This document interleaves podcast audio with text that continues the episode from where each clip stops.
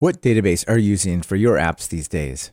If you're like most Python people, it's probably PostgreSQL. If you roll with NoSQL like me, you're probably using MongoDB. Maybe you're even using a graph database focused more on relationships. But there's a new Python database in town, and as you'll learn during this episode, many critical Python libraries have come into existence because of it. This database is called EdgeDB. EdgeDB is built upon Postgres and implemented mostly in Python. It's something of a marriage between traditional relational databases and an ORM. Python's async and await keywords, UV loop, the high performance async IO event loop, and async PG all have ties back to the creation of EdgeDB. Yury Selivanov, the co founder and CEO of EdgeDB, PSF fellow, and Python core developer, is here to tell us all about EdgeDB along with the history of many of these impactful language features and packages.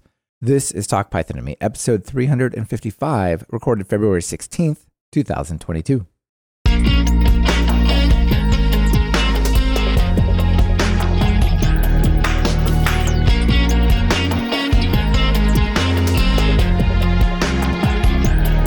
Welcome to Talk Python to Me, a weekly podcast on Python. This is your host, Michael Kennedy.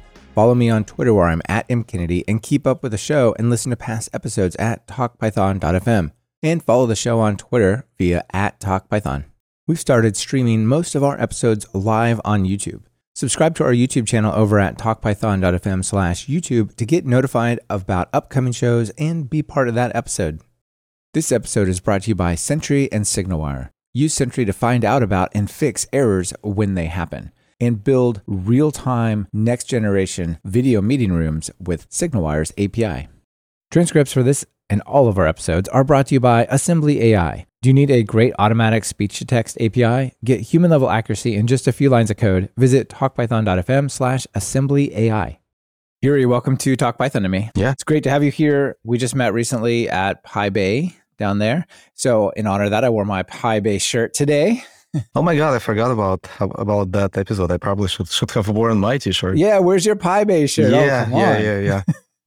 what a cool conference, huh? It is. I love small conferences. I like small conferences. And in the time of COVID and all of this madness, having a winter conference outside in California at a beautiful food cart area where it's warm. Oh, there were just so many things to like about that. I got to tell you, it was great. It was amazing. It was the best day of the year for me, essentially. Just being able to talk to people finally and uh, see many friends was amazing we both gave talks there. I talked about Flask and HTMX, and you spoke about building a database engine, a whole database with Python. And that was interesting. So then I, I watched a little more and I just thought, wow, there are a lot of interesting pieces of technology in and around this thing you built called EdgeDB. So I'm super excited to dive into that with you. But before we do, let's just hear your story real quick.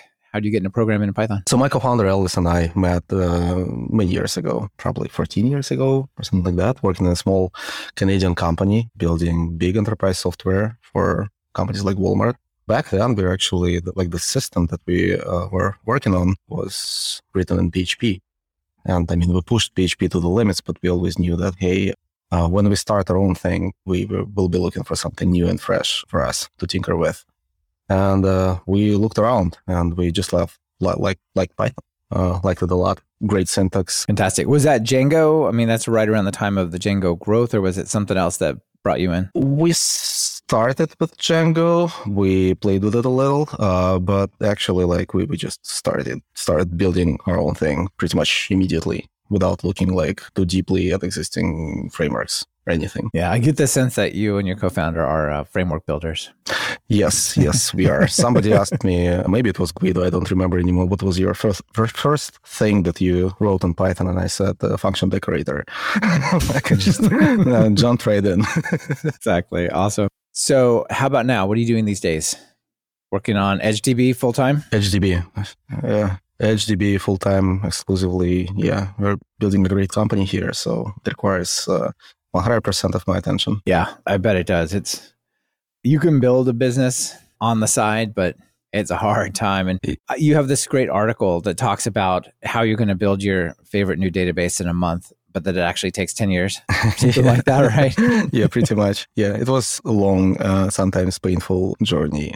And we didn't uh, realize, like, right off the bat, that we will be building a database, right? We were building a Python framework and a Python ORM, essentially. And granted, that ORM was. Right. Like a better way to talk to databases in Python is, was your idea, right? Yeah. Yeah, exactly. But I guess you didn't have in mind that you would also build the database. no idea. Yeah. Very cool. Well, I think what you built is pretty interesting and people are going to enjoy checking it out. But more so, I think what is pretty interesting is there's a lot of things in the Python space that we enjoy and we appreciate, especially what I would consider to be the advantages of modern Python.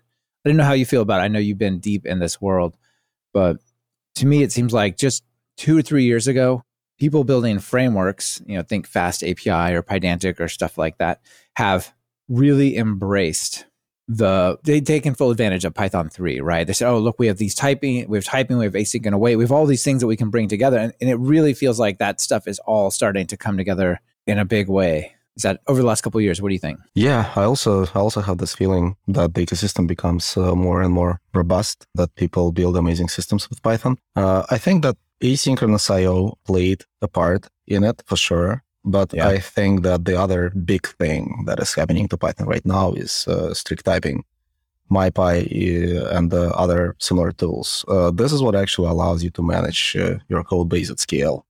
And this is just incredibly important. So yeah, those two things I, w- I would say. Absolutely. And you talk, we're going to get into it when we get into the architecture and stuff, but you talk about using Cython for making yeah. parts of your Python code faster. And of course that relies heavily on typing because you want to say, here's an int64. Don't turn it to a pi, you know, pi long object pointer. We just want an int64 that works on the stack really quickly, right? Yeah, yeah, absolutely. I mean, it's an open question. Will Python ever enjoy strict typing that the uh, Python interpreter actually takes care of to make things run faster or not? But for Cython, it's absolutely critical. And uh, actually, I had this. Uh, Sometimes I had this feeling that writing code in Cython is easier than in Python because, hey, I have a compiler. If something mismatches, uh, I know it at the compile time, not at the runtime. Yeah. I suspect MyPy is a little like that as well, right? Exactly, exactly. So when MyPy started happening, because I was experimenting heavily with Python before, MyPy uh, became popular, when MyPy finally became like this uh, common thing to use, yeah, it was almost a revelation that we finally have this beautiful workflow with Python. Well, I want to talk about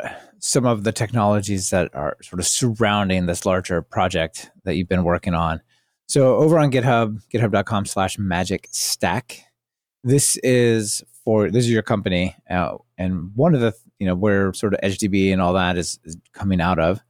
But there's a lot of interesting things happening here that I think people who see modern Python doing its thing are going to appreciate. We talked about the async stuff and and so on.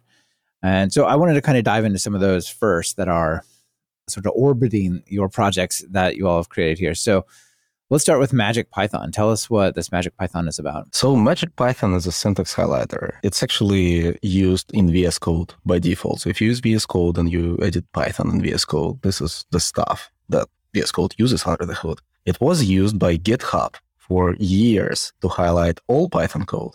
And recently, I think GitHub switched to this tree-sitter other Python uh, highlighter.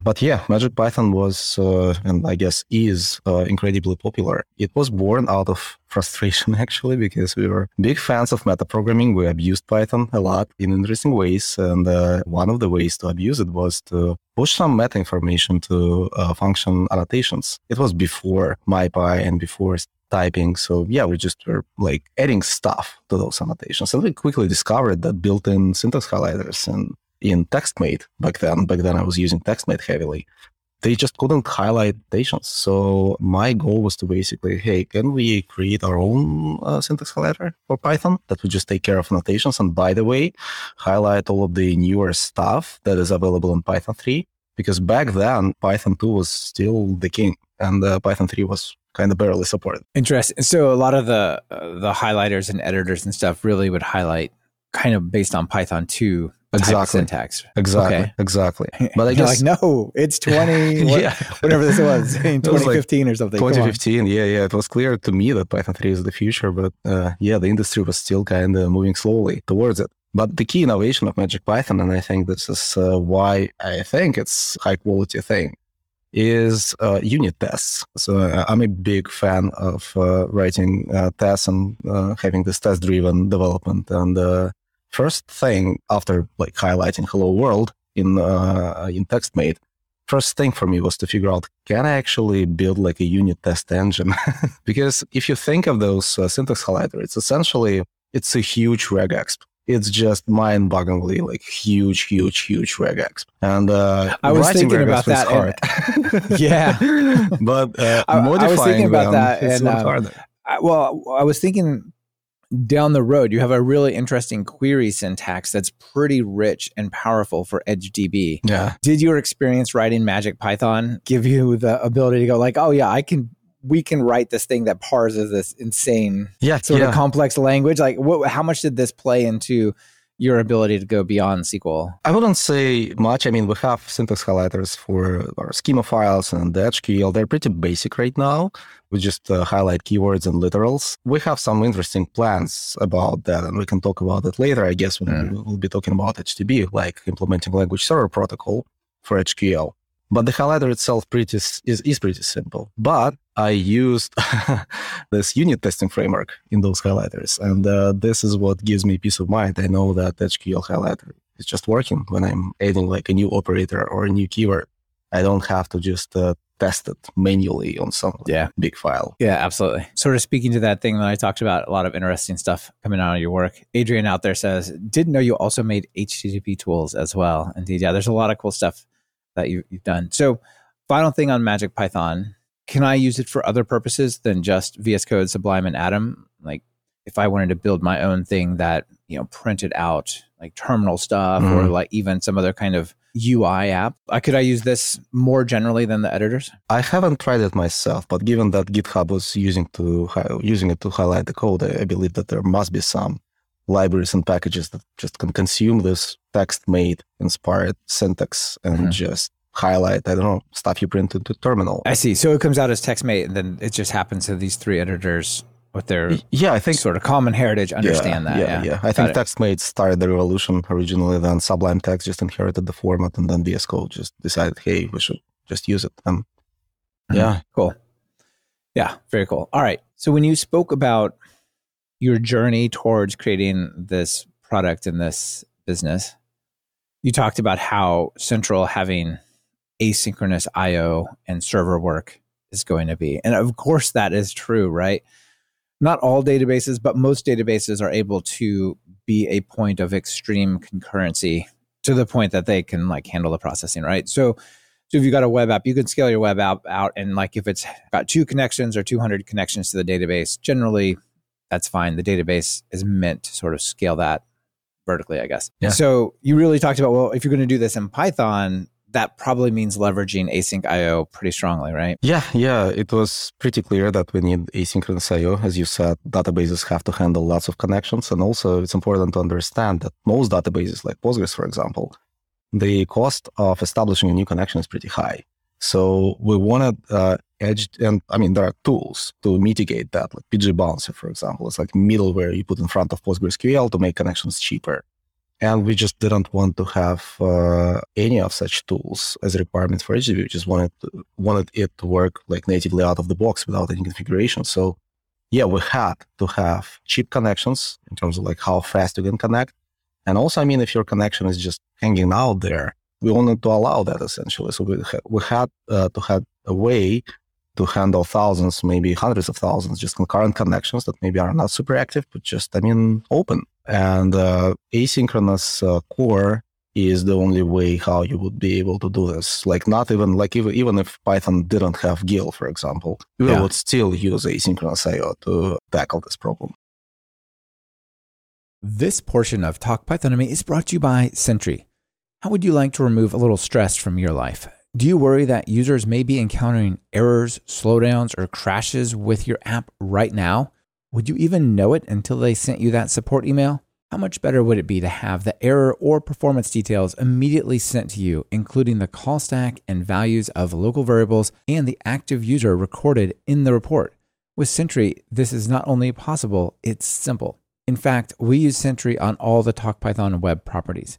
We've actually fixed a bug triggered by a user and had the upgrade ready to roll out as we got the support email. That was a great email to write back.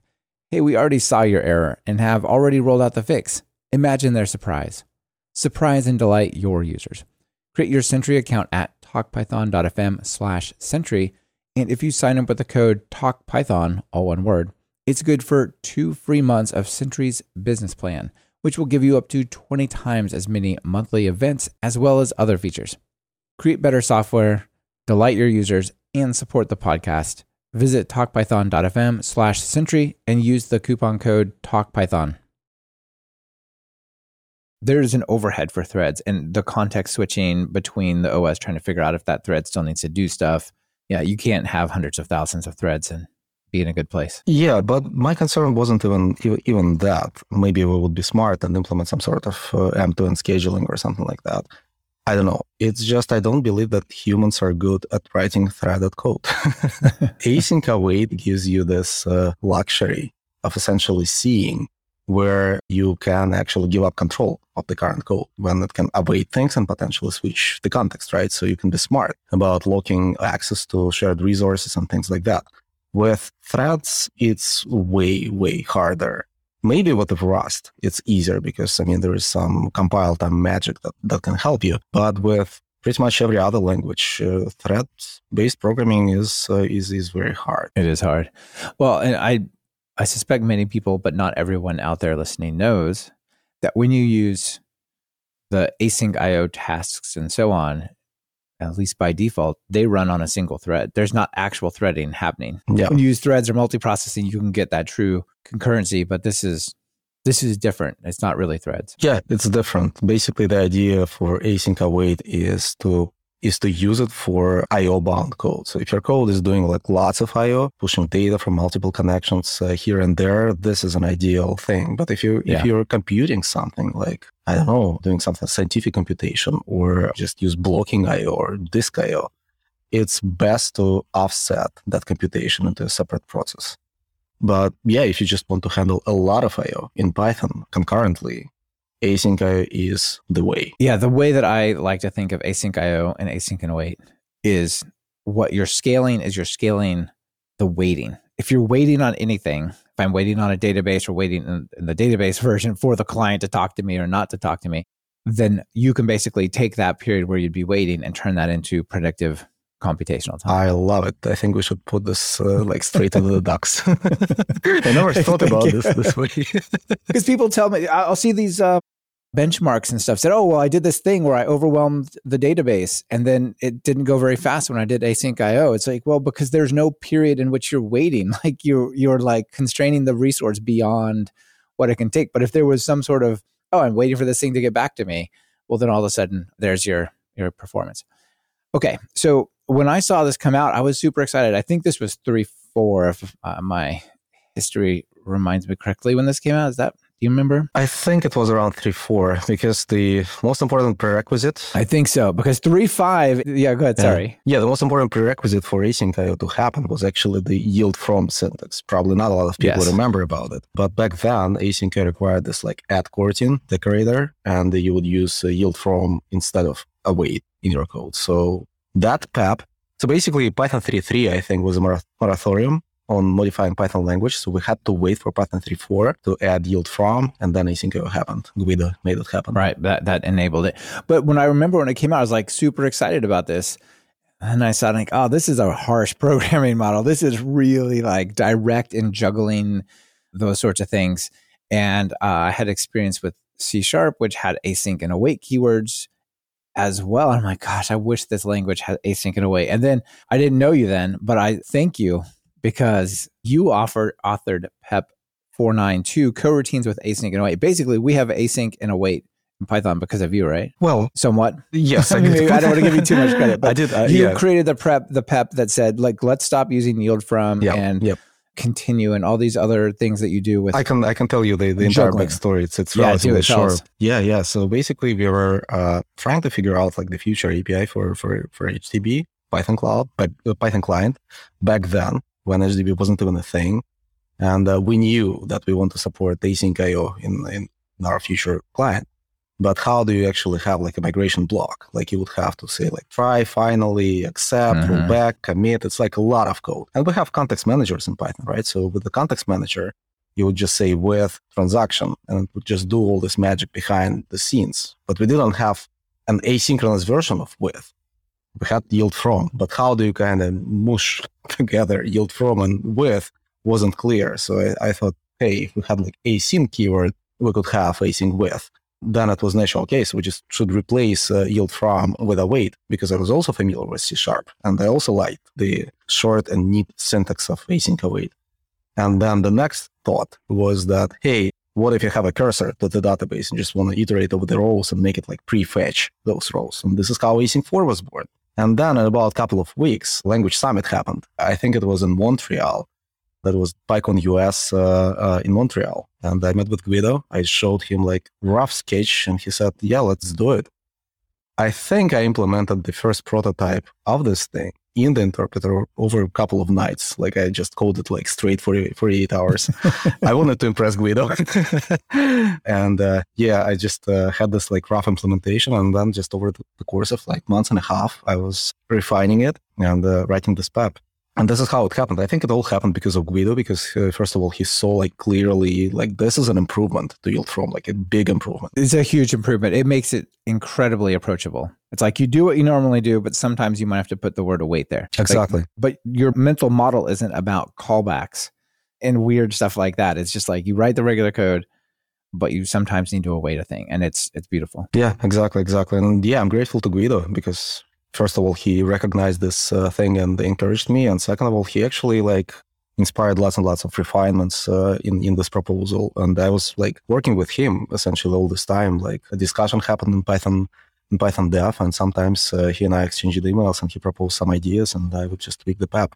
Yeah, Guido was actually also behind this proposal to a big extent. There's some mind blowing stuff here, like the async with, for example, as you point out, right? These are wild ideas, right? Instead of just calling, just saying here, there can be a function. You have async for, async Yeah. with. There's really neat things in here. Actually, yeah, I think that still async with is pretty unique. Like JavaScript, Yes. for example, is lucky because they have this uh, nice syntax for declaring anonymous functions, right?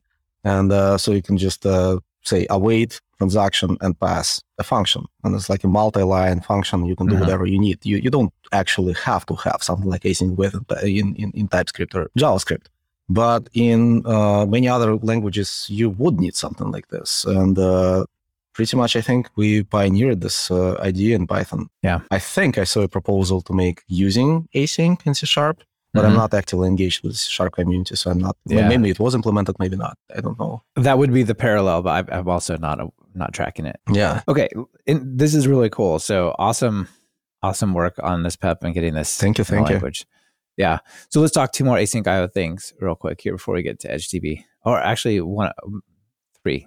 One jumped the list just yesterday. Absolutely. Okay, so when you're doing async IO, there's this background event loop that looks at all the things that could be done and says, are any of them waiting? Can we take that while it's waiting and put it aside and go do something else, right? That I scale the waiting story.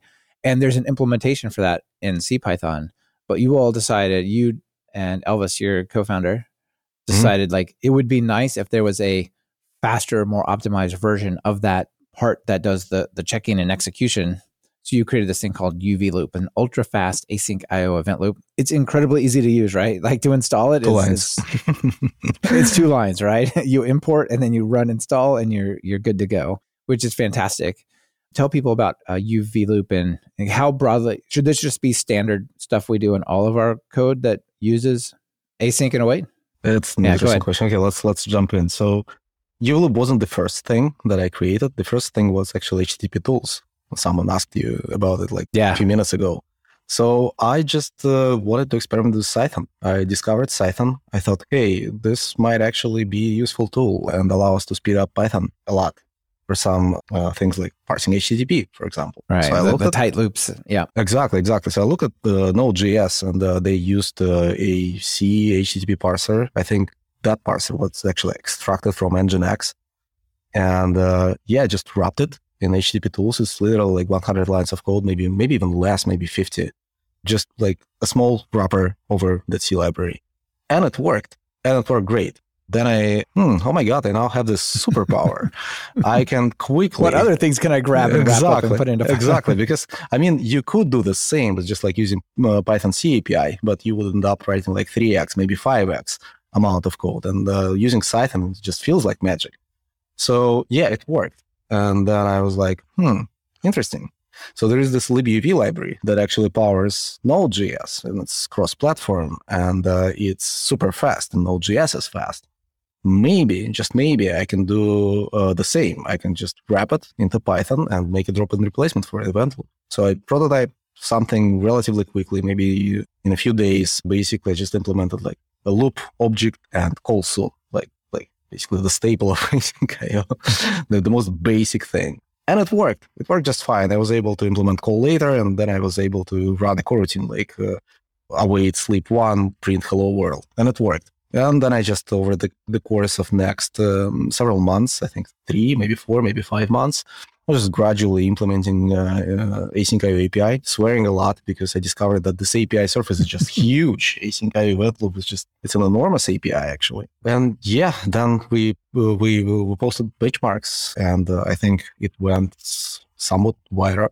viral. It was on HN. Yeah. I think it was like post number one on HN for a long time. Yeah, I think Brian and I covered it over on the Python Bytes podcast when it came out because it was it was big news. Yeah, yeah, yeah. yeah. People are excited uh, specifically because basically we show that you can write some Python code like a simple protocol parser, and it would be almost as fast as Go, and sometimes even faster than uh, than Node.js, which was surprising. So yeah, I think a lot of people were excited about it. Yeah, that's fantastic. So the the quick takeaway here is UV Loop makes async IO two to four times faster. You've got some benchmarks for different situations and amount of data and so yeah. on with regard to sockets. So yeah. let's wrap this one up with is that a, a universal statement that you would recommend there? Uh, uvloop.install? It depends. I think for production, it makes a lot of sense to use UVLoop. Or you should try it because, I mean, there are still some minor incompatibilities in UVLoop uh, that are really hard to track. Uh, maybe there is some behavior difference, or maybe there is a bug simply. You're using something that a lot of people are not using with UVLoop, and uh, it's still a possibility. So yeah, use it, use it with care in production. In local development, I don't think you need it. Like vanilla async IO should be should be plenty. There is one more interesting thing about UVLoop. It's a package.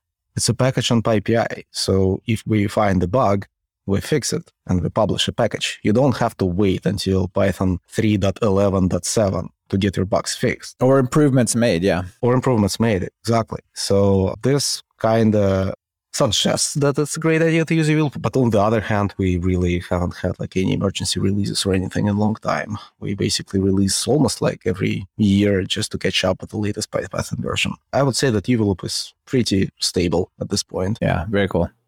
Yeah, it definitely seems neat. I think also there's probably a context of when does it make sense, right? If you're running three tasks and that's your whole program, who cares how fast the event loop is, right? It's three tasks.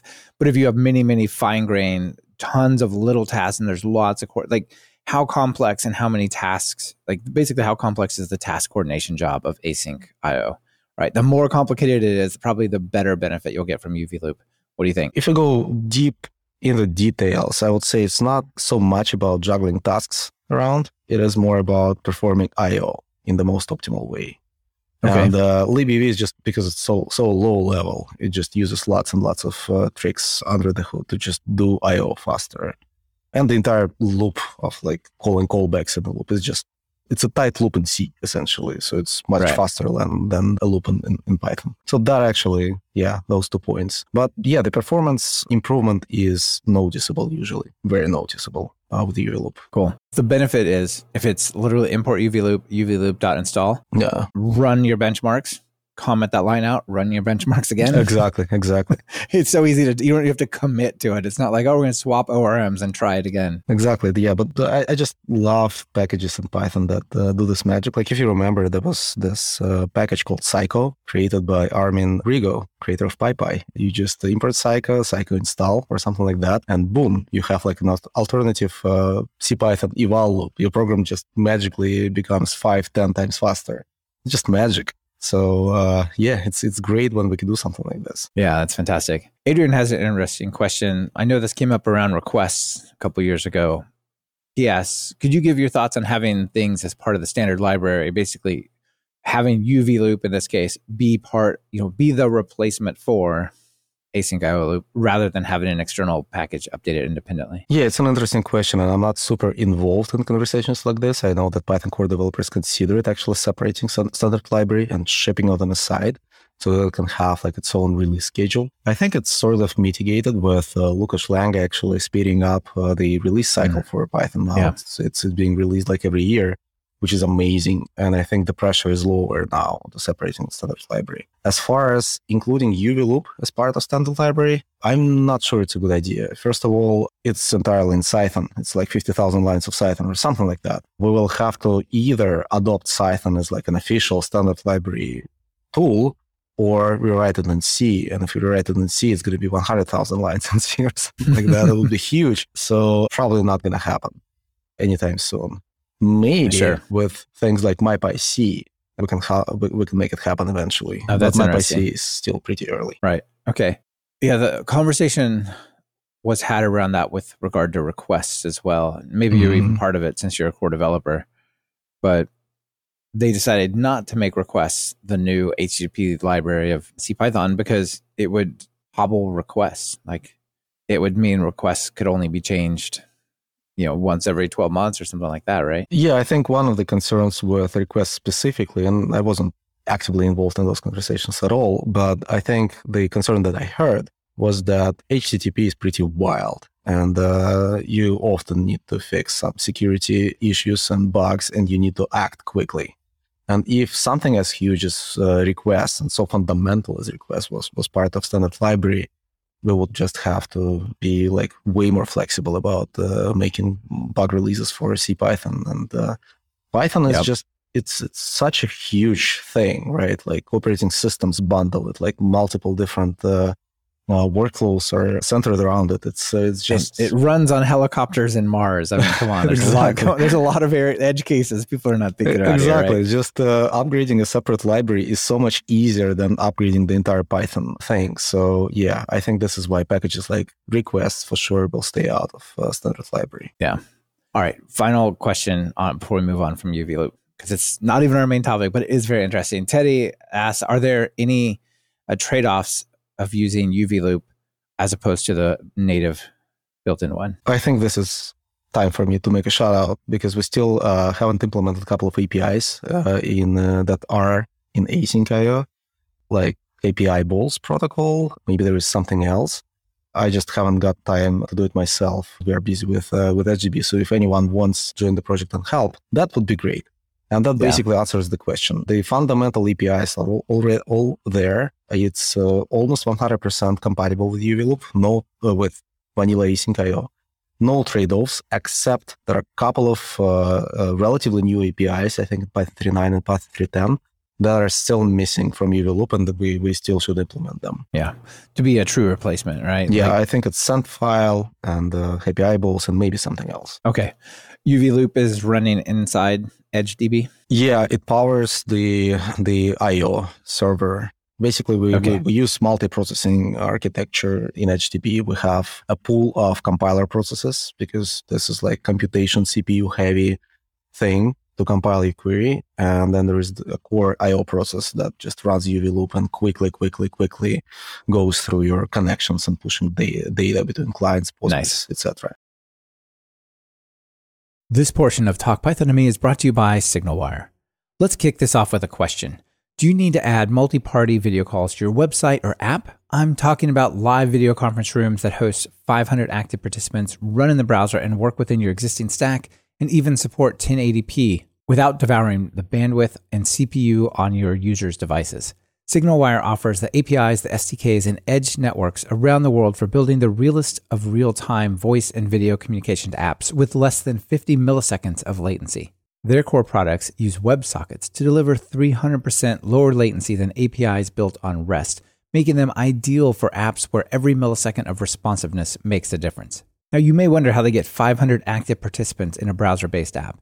Most current approaches use a limited but more economical approach called SFU or selective forwarding units, which leaves the work of mixing and decoding all those video and audio streams of every participant to each user's device.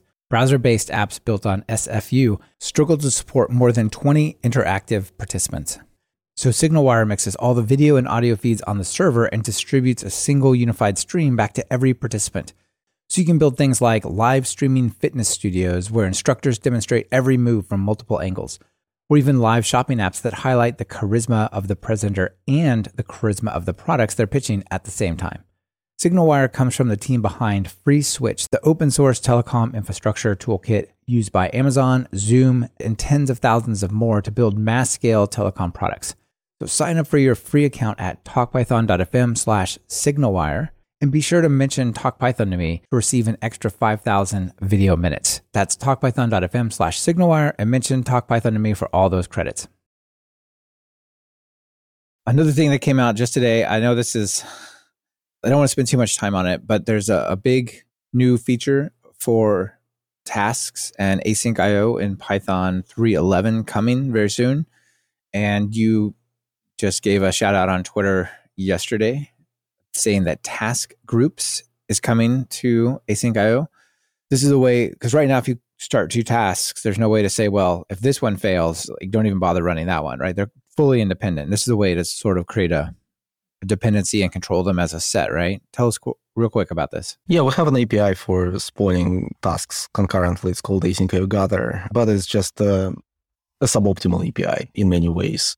And uh, this API is like way superior. We have to credit Nathaniel uh, J. Smith for his work on Trio and Trio Nursery specifically. And uh, Trio is, I mean, we can run an entirely different podcast episode just about. I actually Trio had ACK. on. Yeah, we talked about Trio on, on the show quite a while ago when it was fairly new. It's an amazing thing, and uh, there are lots and lots of great ideas in Trio. One of them is having this uh, thing. It's called Nursery in Trio, and uh, async uh, and the task groups, async IO ta- task groups, essentially they just replicate this uh, nursery idea. They port it from Trio to, to async IO. Like the the bigger points about how this API works are all similar to Trio. There are some details about how cancellation works, etc., but most people probably won't really care about that one. Yeah.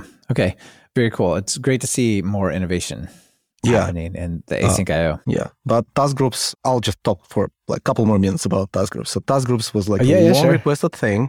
A lot of people wanted task groups uh, in in async IO, and I was DM'd like sometimes I was DM'd like on a daily basis entire like we promised us task groups. When can we have our task groups? So the big like elephant in the room with task groups is how do we handle exceptions? Because multiple things can fail Yes. at the same time, and the essential will propagate out of this async with task group. You know, you'll end up with a um, hierarchical tree of exceptions Exactly. representing the state of failure, which is is not how we typically think of exceptions. Exactly, exactly. And we just had to figure it out. And we had to figure it out in the core because if it was just some, I don't know, some uh, exception class defined in async IO, then what would happen when you when your async IO program crashed, right? You wouldn't have like a correct stay, uh, traceback in your terminal. You wouldn't be able to understand what actually happened. So we had to integrate this into tracebacks, into like uh, debug. We needed to make sure that it's like a standard thing that tools like Sentry, for example, can take advantage of it and uh, uh, provide you like great visibility into what happens in your async application. So we had to work on this exception group thing.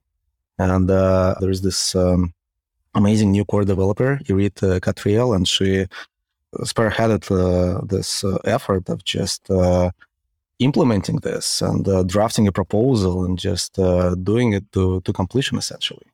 And it's because of her work, actually, task groups are finally a thing. Because task groups themselves, it's like 100 lines of code. There is, um, with comments, there is not much to them. The huge thing is getting exception groups in. And I believe Python is the first language that has this feature, like uh, right into its syntax, right into its runtime model. And this is also huge because I, I actually believe that Python now can be like one of the best languages to do concurrent programming in.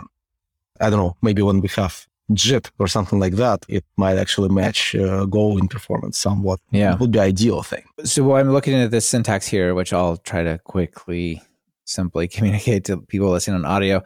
It's an async with block. So what you do is you say async with async io dot task group, and you create this task group, and then you can create tasks within there that are all grouped together. And then you also can do things like await stuff while you're in there.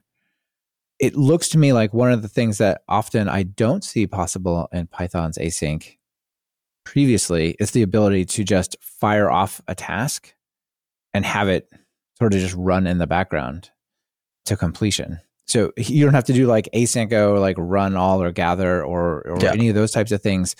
Basically, the with block we won't exit the with block until all the tasks are finished or till it fails. One of those two, right? Yeah, that's a, a cool a feature nice... of it alone to just kind of say like I don't need to kind of store up all the tasks and then make sure I'm waiting on them forever. Like I can just kick them off and then like if they happen to start in this place, then they're going to finish when this with block finishes. I'm even more excited about this than I was before. Right, right, right. It's a nice, it's a nice API to compose things in async IO, and uh, yes, exactly. I believe it's one of the bigger deals in for async.io in the recent years. So I'm super right. excited about this. 311 is out soon. Exactly sure the release date. I know it's in alpha stuff right now, so it's getting real near. Yeah, yeah, it should be should be close. Yeah, for sure. Awesome. All right, last thing before we get to EdgeDB proper, people. I, I would say that Postgres is the most popular database for Python people doing database things possibly with the exception of SQLite, but that really counts for just like, oh, I'm doing testing or oh, I use this for this incredibly small. But like production level stuff, got to be Postgres, right? Yeah, yeah, it's fair yeah, to say. Maybe, yeah, maybe throw in some MySQL and then like a little bit down, maybe some MongoDB, something like that. But like clearly, it seems like Postgres has a lot of interest for folks. If you want to talk to it through um, async and await, which is exactly how you want to scale your database stuff, a pretty popular library is this one called Async PG, right? Yep, yep, yep. yeah, you and Elvis created that, huh? Yeah. So yeah, it was uh, an interesting experience. Basically, we knew that the EdgeDB will be based on Postgres. That was clear day one, and uh, we also knew that we have to have like this uh, very high performance uh, bridge essentially between Python and uh, and, and Postgres. So, and it has it had to be asynchronous. So there was no good asynchronous client for uh, Postgres back at the time, and we couldn't just use Psycopg, uh, the most popular Postgres driver, because it uses text encoding for data. Uh, maybe not mm. anymore, but it used to have test, uh, used to use uh, text encoding, and we actually had to use binary for something. So we just knew that okay, we have to just jump in and explore Postgres protocol, and we decided okay, let's write a driver. Yeah, this is how AsyncPG was born. And I think what makes AsyncPG different, just besides that it implements binary protocol and it's asynchronous. It's API because we were not basing it on uh, the common Python DB API. We basically designed an API to be as low level as possible, as close to Postgres semantics as possible. So in DB API, there is this thing called cursor, which has nothing to do with the actual database cursor. So we didn't want to replicate that.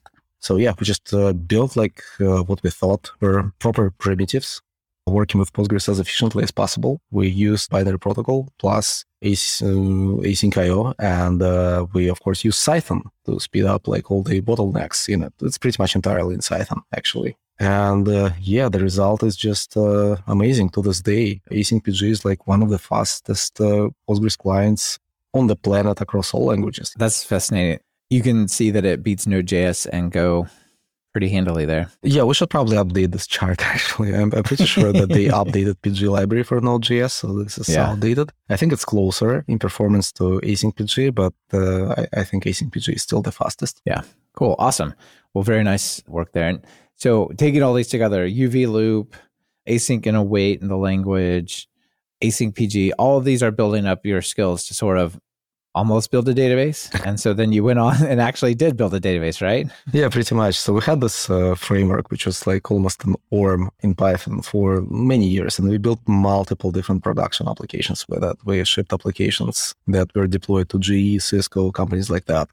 And mm. uh, we knew it's something interesting but we also knew that uh, it has to be bigger than just a Python ORM. Like it has to be a database. It's a surprisingly long road to make something to, to go this path essentially because you have to define a query language you have to define type system you have to define standard library you have to define protocols how it works how migrations work all the different syntaxes for schema modeling. It's a huge thing and uh, yeah with like all the right primitives in python itself we knew that we can start like morphing our code base into like this separate service essentially. And uh, yeah. that was the the necessary and required uh, groundwork to make EdgeDB happen.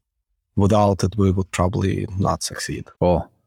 So edgedb really written in python? It is. Most mostly it. yeah, yeah yeah. mostly. Entire like io service server is essentially a Cython thing. So it's in C. And this is why if you look at benchmarks of EdgeDB, it's actually pretty close to Postgres, to vanilla Postgres. Like the overhead of EdgeDB is, is super low. That is only possible because of Cython and like all low level tips and uh, tricks that we learned when we were working on UV loop and uh, async PG. So we really optimized it a lot. The compiler yeah. part, the thing that actually takes an EdgeQL query and compiles it to SQL, that thing is pure Python and it runs in a separate process. But we do some also tricks to make it fast. Like we cache things aggressively.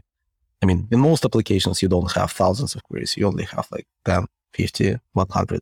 Yeah. So they get uh, cached pretty quickly and then you don't even run Python anymore. From that point on, it's just C. Oh, interesting. Yeah. The, you don't need to incredibly optimize the, the understanding of the query because like you said, it's not ad hoc stuff happening that happens at scale. Exactly, exactly. I mean, it's great when your compiler is exceptionally fast, but for a database, and especially if it's uh, smart around uh, extracting constants, let's say you send uh, select one and then your next query is select two. Essentially, it's the same query, substantively the same query, just different constants. So if you extract it and you cache the compiled query as if this wasn't a constant but an argument to the query, then yeah, you don't need to compile it for the second time. So yeah. Yeah. I don't know Postgres super, super well, but I know some databases, they at their level, when they see a query, they're like, oh, I've seen this query before, they can cache the query plan and those types of so that's like another level of performance and speed up as well, right? We do that as well. And um,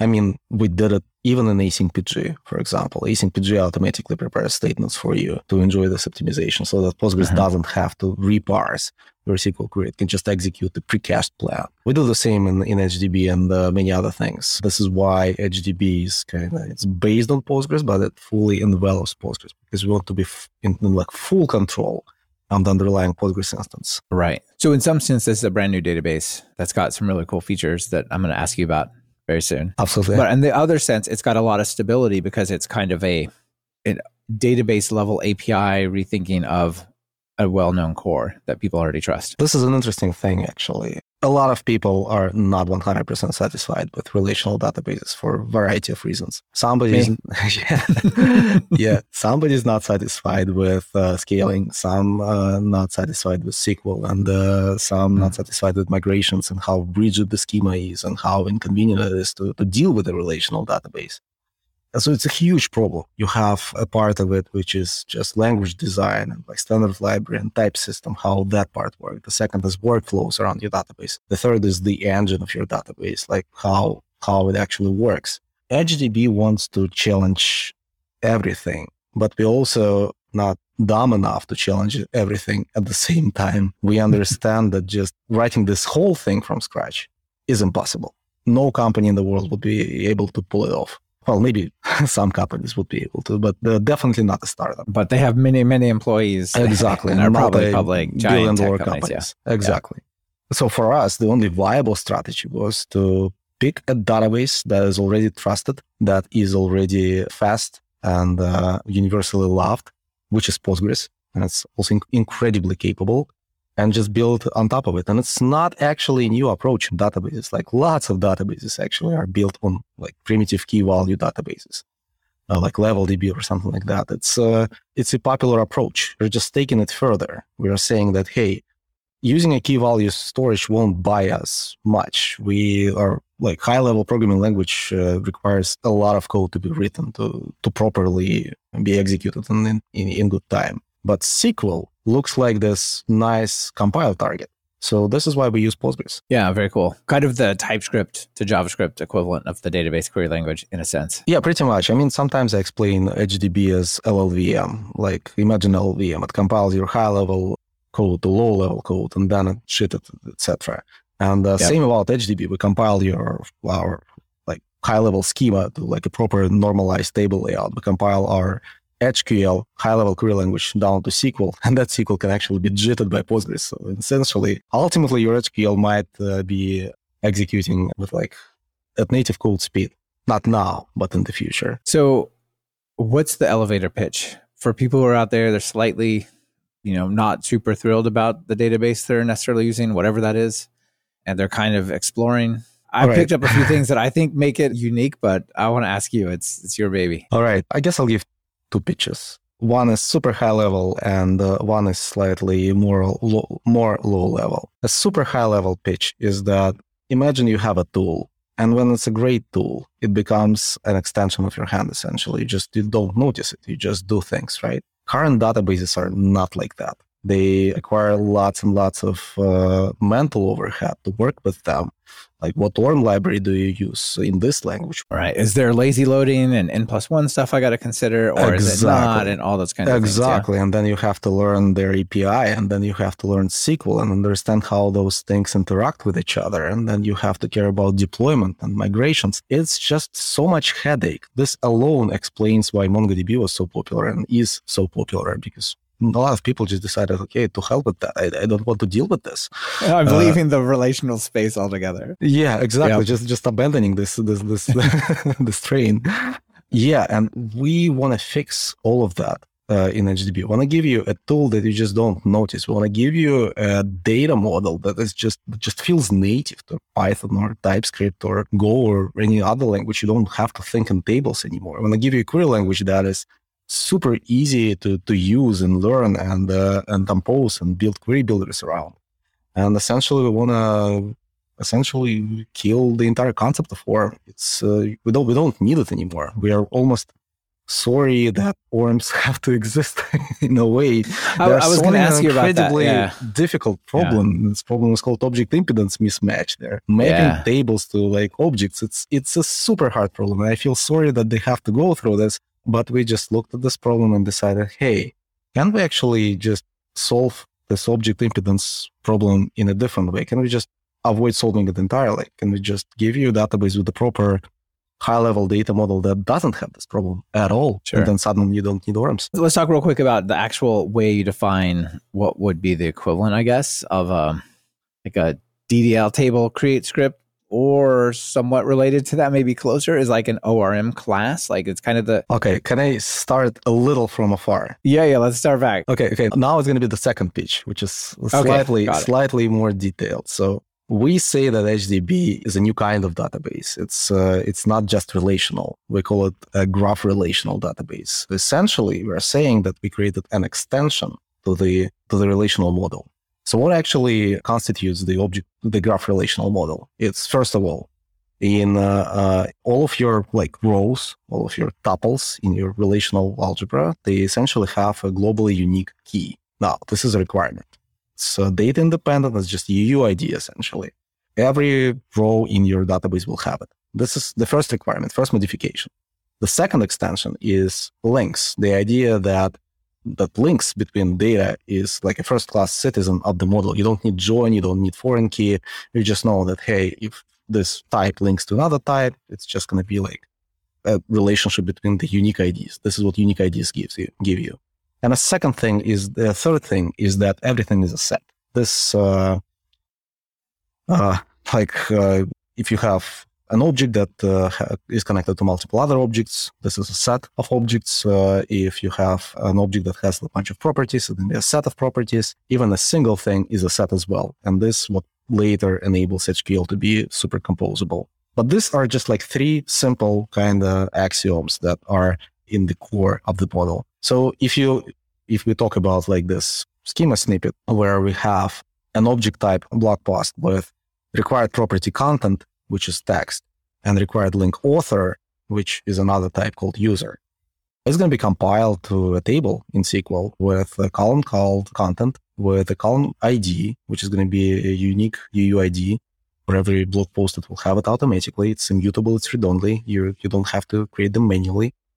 And uh, user will also be a table. We'll also have IDs. And uh, then we'll have a separate column, which is going to be called author, which we will have IDs of users. So Yeah. ultimately, ultimately, like deep beneath what you see in EdgeDB is like this high level schema.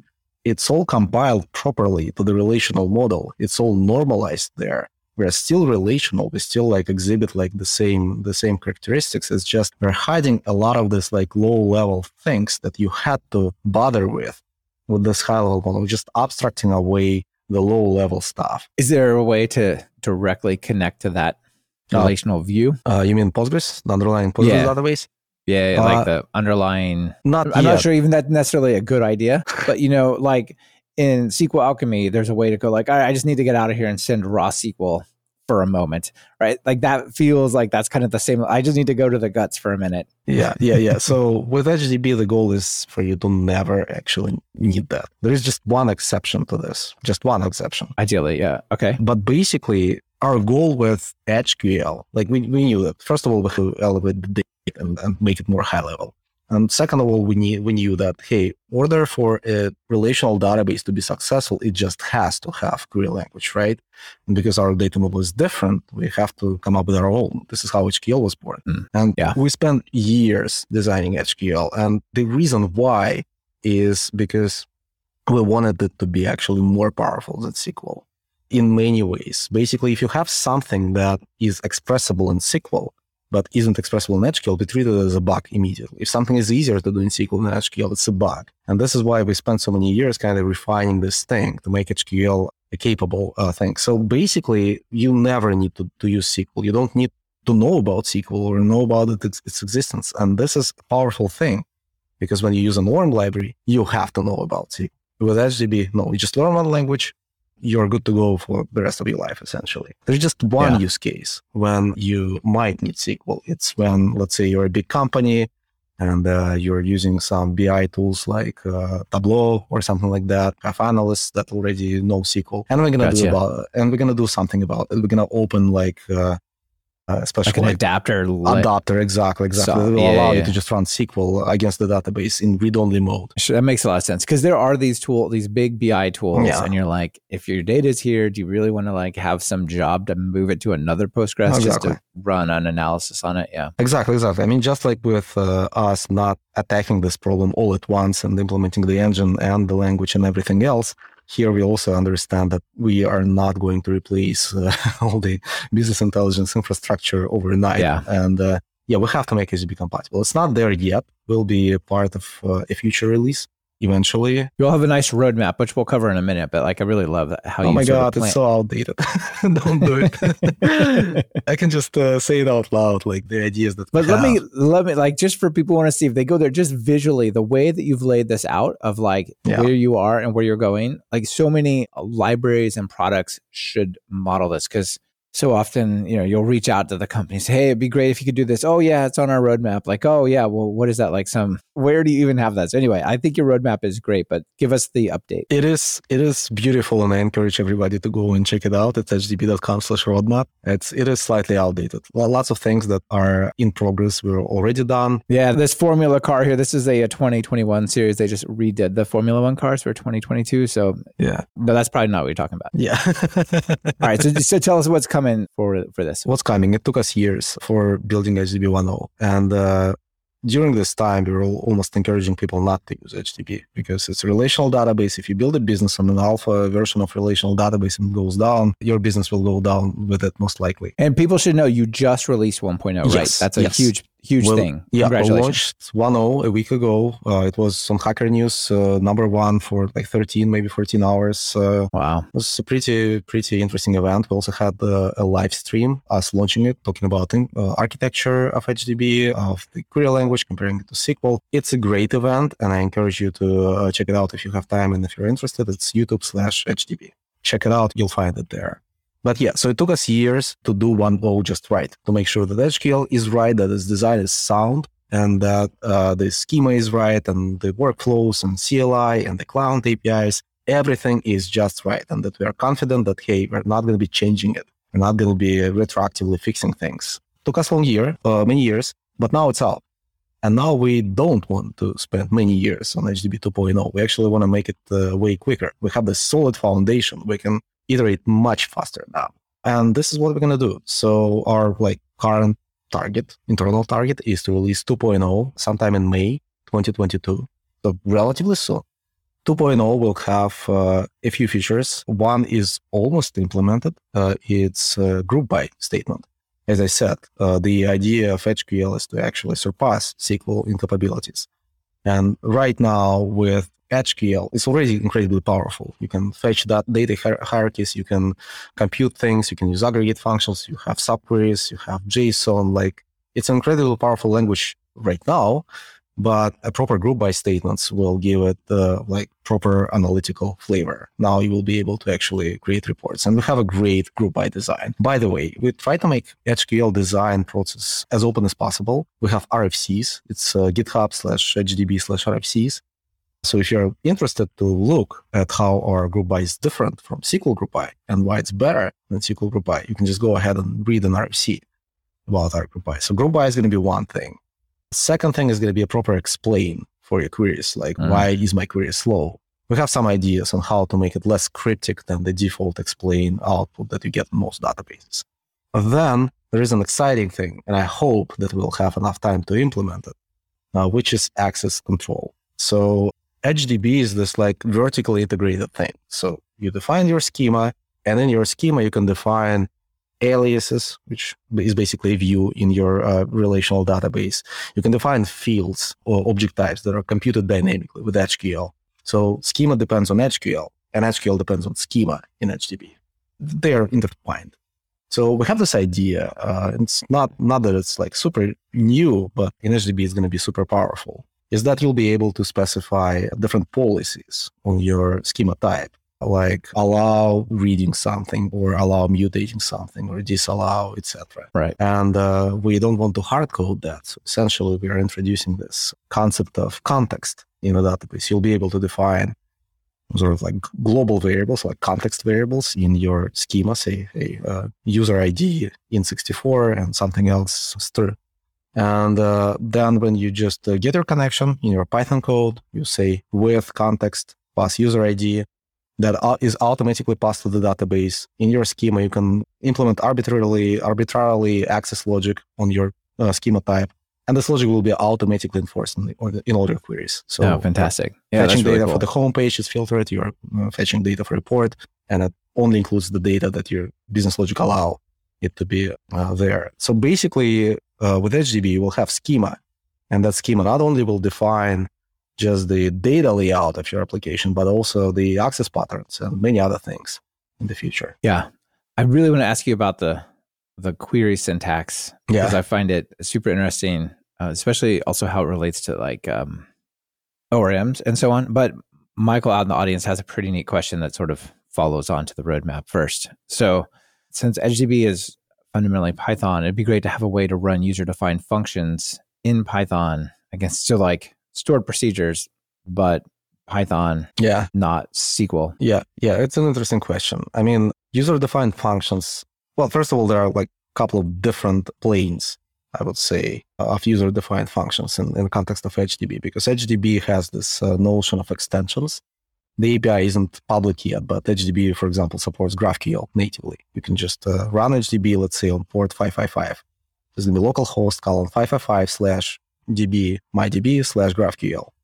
We want you to be able to also define potentially, eventually, like user defined uh, API handlers there so that with EdgeDB, you would not mm-hmm. need a backend at all if uh, your uh, business logic is relatively simple and you don't need like a full blown application. Oh, interesting. So if I've got like something on Netlify where it's pure static code, I just write a little JavaScript, some view or whatever, and it could theoretically do read only stuff maybe to an EdgeDB instance or something like or even or even write only yeah absolutely we just want to kind of push this idea of backendless development as, as far as we can. And because EdgeDB has this incredibly like powerful schema and will soon have access control, that already allows you to eliminate a lot of code, right? If only you could define some simple server side, database side functions. A little bit of Python in there. I'm starting. I'm starting to come around. Yeah, a little bit of Python or JavaScript or maybe Rust or something that you can just make that request to Stripe API, do something, and then glue things together. Yep. Then maybe you don't need the backend at all. So this is our vision, eventually, to allow things like. And second plane is user-defined functions within the database. And because we're using Postgres, those Yeah. functions are going to be running like inside Postgres. You will be able to call them from the query language, like, hey, use NumPy to crunch this data for me, like write in SQL. This is also possible. There are extensions for Postgres that allow you to do that. Uh, it's possible to define uh, user-defined functions in Postgres. Multiple different extensions for that are there. So yeah, it's uh, an interesting thing for us to think about, and we are thinking about it, but probably not for oh. 2.0. Yeah. Okay. Very cool. Let's talk about this statement here for a minute. Yeah. this query syntax highlights a lot of probably what makes EdgeDB unique and some of your motives here. So this, if you wanted to go and get, say, a movie which has a, a relationship to an actors table, and you want to do some sort of filter type thing, you would say select movie curly brace. Look at that title. That's the select projection. So movie.title basically, and then actors curly brace name and email. So is that is this part right here? This this sub actors is that traversing the relationship that graph relationship? Exactly. exactly. You're Okay. basically traversing the graph. And then Someone- inside the select statement, Yeah. you say order by dot name, and you have this cool convention Mhm. of dot, which if you're in one of these scopes like curly Yeah. bracket actors, then you can say dot, and it means dot name applies back to Actors. that, right? Yes, and basically this is just syntax sugar. Nothing prevents you from spelling it out completely. Like you say, you can say order by movie.actors.name. But because you're already in inside actors, essentially, we're just like giving you this. Yeah, fantastic. Then another thing that stands out for the query syntax is you can define inline variables using the walrus operator, by the Yeah. way, which is kind of so you can say average review equals math mean rev, dot reviews Mhm. of the movie, then dot rating. And is this also traversing? is- Exactly. what, what is this? Yeah, so basically, uh, a movie uh, type has uh, a multi-link reviews. So multiple reviews can be attached to movies, and every review has, let's say, five-star rating, an integer one to five. And this is how you quickly can say, hey, just uh, calculate the mean number of uh, all linked reviews and all their ratings. Somebody on Hacker News years ago aptly called EdgeQL as a child of SQL and GraphQL, and I mean it's it's funny, but there is truth to it because GraphQL made it extremely obvious to people that working with object hierarchies this way, when you can just have a query that just selects something deep, right, is extremely important. People suddenly realize this this is cool. Some companies even try to make GraphQL work for relational databases such as Hasura, and they have an amazing product. The only problem is that GraphQL isn't actually it wasn't it wasn't designed for querying databases. It's, it's an API language. It's a REST replacement. So while it Yeah. works for some things, good luck computing something in GraphQL. You just can't. You can fetch things, but you cannot compute. Like your average review is is not possible to do in GraphQL. SQL, on the other hand, is is very stubborn when you have to select anything nested. Like things in tables, you have to think in tables. You either like select super wide tables, and then you have to write some Python code to kind of combine it back to your shape, or use an ORM, or if you use an advanced database, you can things like you can use things like array_agg, but SQL isn't isn't it doesn't shine problems like this. So with uh, EdgeQL, we're kind of marrying uh, those both worlds. You have this uh, deep fetch syntax, and uh, you have an ability to drop computation in any at any point of your query.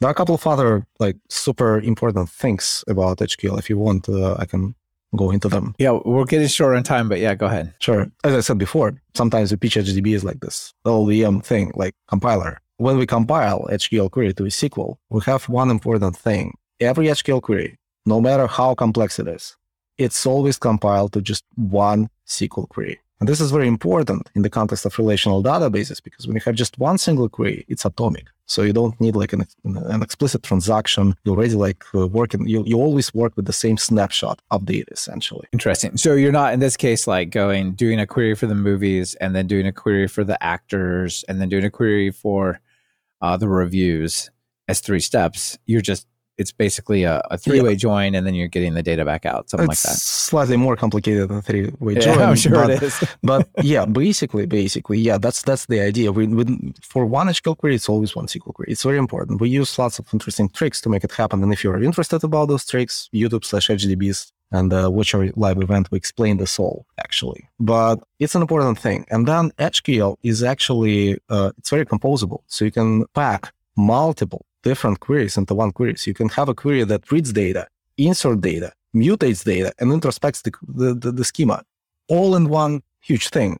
And it will execute quickly for you and return your data like in proper way, ready for you to be consumed. So EdgeQL is extremely powerful in that regard. This is what separates it from ORMs because your ORM, yeah. be it SQLAlchemy or Prisma or something like that, they might have a high level API for some operations, but they also don't really restrict themselves on how many queries it will take to implement that API. Right. sometimes n plus one, yeah. Right. And if you benchmark it on localhost, uh, for example, databases on your laptop and your code executes on laptop, it appears to be fast. So you have three queries instead of one. So what? Like there is zero latency between your database and your code. And probably not full production levels of data. Sure. But when you move it to the dot data center, you will have latency between your code yeah. and the database. And even if you have like one millisecond latency between your queries, suddenly you just start losing performance a lot because your your Python that uses uh, or JavaScript that uses a more operation, you can actually fire like 10 queries. This this is this is easy. Like 10 queries is fine. And imagine just spend 10, 10 milliseconds yeah. on just doing that, just latency, nothing else, yeah. You're just losing performance. So with EdgeDB, it's not a thing. All right. So final question here: When I run run this, what do I get back in Python? Obviously, there's a, a nice async and synchronous Python API to talk to this. Yeah. But when I run this query in Python, what do I get? It depends on how you run it. we offer you two modes, essentially two output modes. Any EdgeQL query can be compiled as JSON. In our Python client, you just say query JSON and it will return you okay. JSON data, like ready to be pumped your front end. Or you can just say query. And when you say query, it will return you rich Python objects. So you'll have movie Python object, which with a title string attribute with an actors list, which will have actors objects within it, etc. It's also very compact, like on the IO level. So we are not sending like super fat tables or anything. The data is neatly serialized. So no need for any yeah, deduplication, yeah. anything. It's just like you have your native object data model in the database, you query it, and you get objects out of it. So you never have to think about like any tables or anything. It's always high level. Nice. All right. Final question, then we really do have to wrap it up. One of the things that's really nice about ORMs is I can say my thing dot and I get a list in my editor of what yeah. I should be getting back from the database. Can I do that with this? I know like the movie is basically defined in the GraphQL schema definition. Uh, is there a way to do like a typeshed type thing? Yeah, EdgeDB, sorry. Yeah. In the EdgeDB uh, schema language, but yeah. is there a way to do like a typeshed thing to say, well, that thing you get back looks like this? Yes, unfortunately not in Python yet. In TypeScript, we just released our query builder and it's uh, insane because the API of the query builder super closely replicates the the, the layout of uh, the EdgeQL query. It's basically like one to one correspondence. It's like almost like same thing. And uh, in TypeScript, we, we just focused on TypeScript first, then Python is next. But for TypeScript, yes, you reflect your schema with just one uh, command line command. And uh, in VS Code, you now have full autocomplete. You can express your queries in TypeScript, no matter how nested they are, no matter what kind of computation you do it's still the same idea. Whatever query you build in your TypeScript is going to be just single EdgeQL query, just single single SQL query. It's going to be fast, and you have full auto completion. And more, you actually have full uh, return type inference. So you don't have to type anything. You have a query, your VS Code and TypeScript. They will know the the the, the, the type of the data that's going to be returned. It works like okay. it works like magic. We're gonna see if we can replicate this uh, experience with uh, Python and MyPy. This is gonna be our goal uh, to make something like this happen. Right now, we just mm-hmm. have this low level, well, relatively low level client API for Python. You can run any EdgeQL query, you can get data for it, you can do it in async or sync, entirely up to you. But the typing integration specifically isn't there. And second part of this question is that we are looking in future implementing a language server protocol for EdgeDB. So install EdgeDB locally and then VS Code will just connect to it. And then you would have your autocomplete for EdgeQL queries, for schema files. This is going to be great. But I'm just not sure like what kind of ETA we can put on it. Probably right. not for okay. 2.0. Yeah, looking forward to it. Very neat work on EdgeDB and obviously all the building blocks that we talked about at the beginning.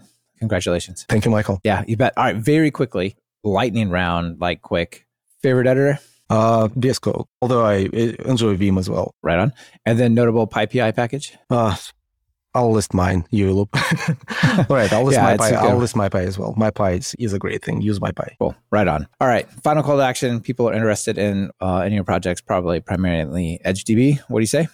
How they get started? Yeah, absolutely. It's ready for you. It's uh, 1.0. It's uh, it's it's stable. Follow us on Twitter. It's Twitter Edge database uh, without any underscores or dashes, just Edge database. Follow us on Twitter. You will uh, find the Discord link right in the Twitter description. So join our Discord. We try to grow a community and uh, yeah, build something amazing. EdgeDB, I can say it like uh, with full confidence. EdgeDB is the most amazing things that thing that ever happened to relational databases. So take a look at it. This is the beginning of hopefully a big movement. Yeah. Fantastic. Let me put in one final postscript question. Sorry. Yeah. I really wanted to ask you this, and I think it matters for people considering adopting it, but do que- keep it super quick. What's the business model? Like when you guys release this thing, is it how do people get it? Will there be a free version? What's the story? So EdgeDB is fully open source. Uh, it's Apache 2 license. It's extremely permissive, no strings attached. We'll make money by running EdgeDB for you, essentially. We will have a hosted version of EdgeDB. EdgeDB is a service. Yeah. Absolutely. And this is Yeah. how most database companies make money these days. Uh, it's not Yep. anymore about enterprise version of your database uh, so much. It is about, hey, can you run this uh, database for us in the private cloud? Right. This is what businesses want. Back it up, scale it, give us all that kind of back Exactly. magic. Okay. So we're Awesome. actively working on that. Although you can run EdgeDB right now on top of uh, Aurora Postgres, RDS Postgres, and Google Cloud. We have guides for that. So if you need to deploy your EdgeDB application, we, we have your back. But we will have this like native, proper cloud version of EdgeDB, but you, with, with which you will be able to just with like with one terminal command, you will be able to bootstrap a cloud database for yourself. It's gonna be amazing. all right. Fantastic. Thanks, Yury. Thank you. Yeah. Bye. This has been another episode of Talk Python to Me. Thank you to our sponsors. Be sure to check out what they're offering. It really helps support the show. Take some stress out of your life. Get notified immediately about errors and performance issues in your web or mobile applications with Sentry. Just visit talkpython.fm slash Sentry and get started for free. And be sure to use the promo code TalkPython, all one word. Add high performance multi party video calls to any app or website with SignalWire. Visit talkpython.fm slash SignalWire and mention that you came from TalkPython to me to get started and grab those free credits. Want to level up your Python? We have one of the largest catalogs of Python video courses over at TalkPython. Our content ranges from true beginners to deeply advanced topics like memory and async. And best of all, there's not a subscription in sight. Check it out for yourself at training.talkpython.fm. Be sure to subscribe to the show. Open your favorite podcast app and search for Python. We should be right at the top.